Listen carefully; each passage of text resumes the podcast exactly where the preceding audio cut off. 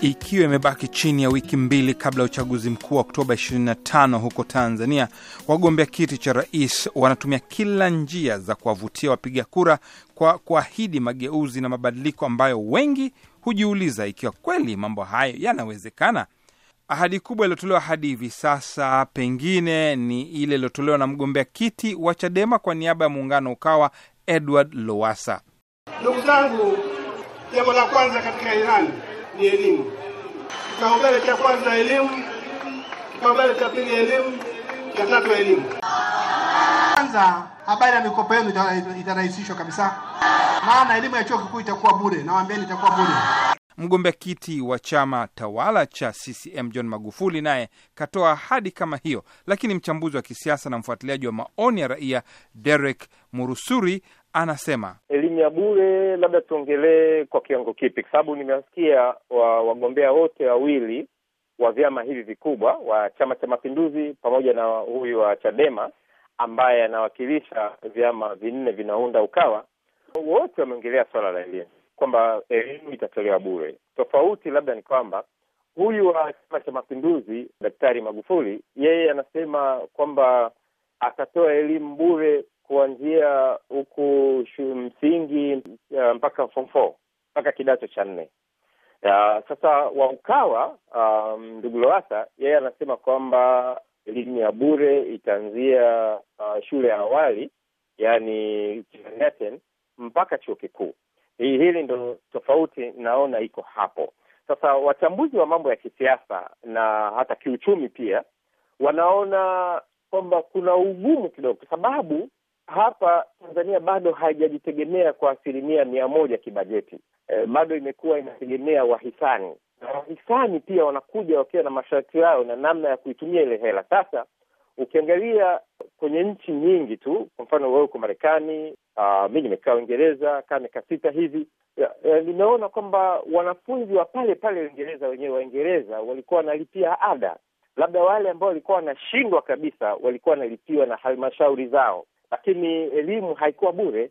Sasa huyu huyu muhisani ambaye anakupatia hela ya msaada anakusaidia kwenye bajeti yako, alafu wewe uclaim kwamba unatoa elimu bure kuanzia kindergarten hapa mpaka mpaka chuo kikuu sina hakika kwamba wana wanaweza wakakubali wahisani wao wenyewe, unless kwamba uchumi huo unajitegemea kwa asilimia mia moja.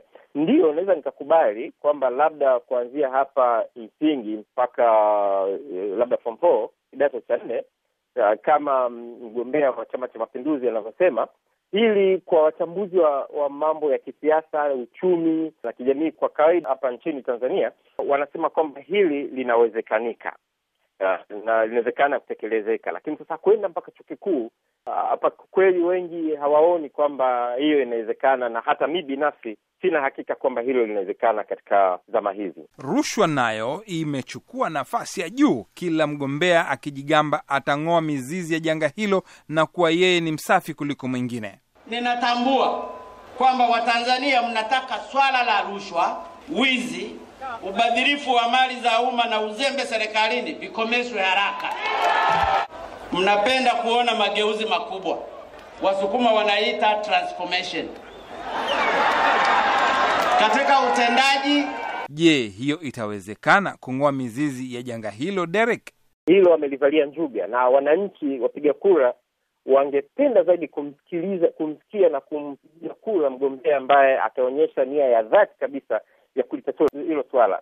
Sasa mgombea wa Ukawa yeye ameahidi ndani ya siku mia moja kumaliza kabisa tatizo la rushwa.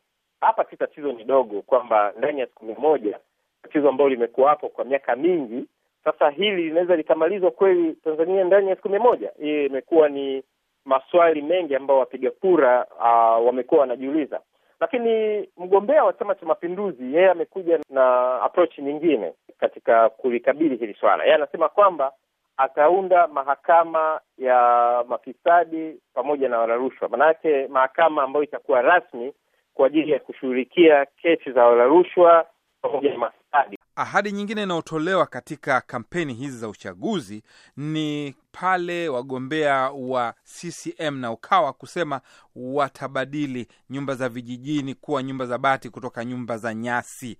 Derek Murusuri, je, hili linawezekana kweli? Ahadi hii inaweza kutendeka?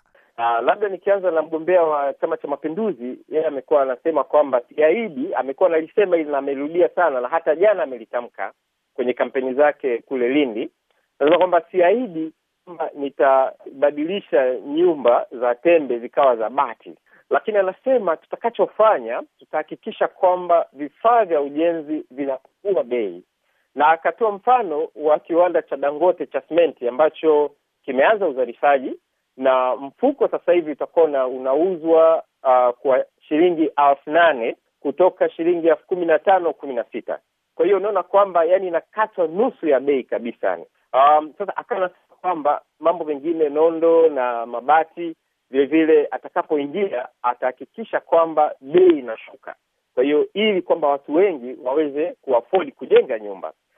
Upande mwingine tena wa mgombea wa Ukawa Bwana Lowassa yeye anasema ndani ya siku mia moja atazibadilisha, atamaliza zile nyumba za tembe nchi nzima, uh, ziwe ziwe nyumba za bati ndani ya siku mia moja.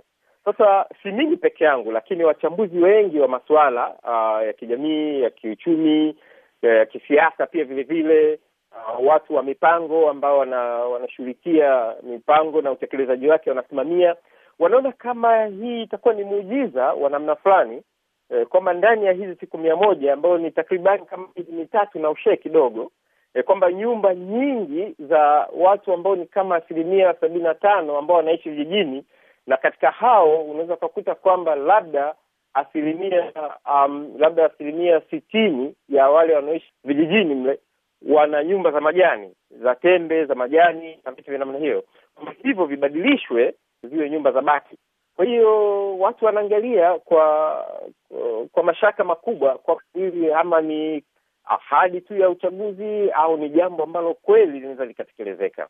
Kwa hiyo kidogo kuna mashaka makubwa kama hiyo ahadi inaweza ikatekelezeka kwa kweli katika hizo siku mia moja. Inafikiriwa mifano ndiyo na, watu mbalimbali. Uh, mi bahati mbaya sana sijafika Rwanda, lakini wanatolea mfano wa Rais Kagame kule Rwanda kwamba alifanikiwa Uh, sina hakika na sijui ni kwa kiasi gani, lakini habari hizo zipo, lakini hakufanya ndani ya siku mia moja.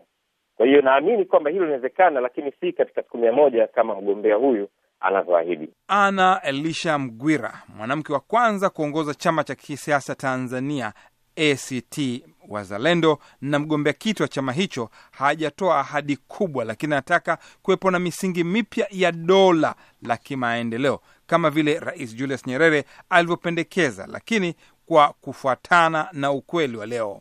Kuna haja kwanza ya kulirejesha taifa katika misingi, lirudi katika misingi ile ile tuliyoanza nayo. Kwa hiyo, kwa maoni yetu sisi tunafikiri kwamba Tanzania sasa inahitaji dola la kimaendeleo. Dola la kimaendeleo litashughulika na haya makundi yanayonyonya watu wengi, litashughulika na mfumo unaoifanya Tanzania kama nchi iwe na vitu fulani inavyovisimamia. Ili nchi isimame sasa hivi, lazima njia kuu za uchumi zote, gesi, mafuta, madini, mabenki, viwanda, viwe mikononi mwa dola. Sasa Derek, inawezekana sasa kama tuna uchumi wa soko huria kubadilisha tena uh, uchumi wa taifa ukawa mikononi mwa dola uh, badala ya kwamba dola itakuwa inaangalia labda ina, kama ni bei then inatoa bei angalizi ili kwamba wananchi wasiumize sana, lakini haipangi bei halisi, kwa sababu soko ndio lina determine, soko ndio linaamua bei. Sasa kurudisha tena kwenye uchumi wa dola kama ilivyokuwa kwamba serikali huko nyuma wakati wa ujamaa, nadhani katika zama hizi inaweza kuwa ngumu sana. Vyovyote vile inavyoonekana, wananchi wa Tanzania kwa wakati huu wanataka mageuzi. Nani atayaleta mageuzi hayo? Uamuzi utakuwa mikononi mwa Watanzania wenyewe hapo Oktoba 25.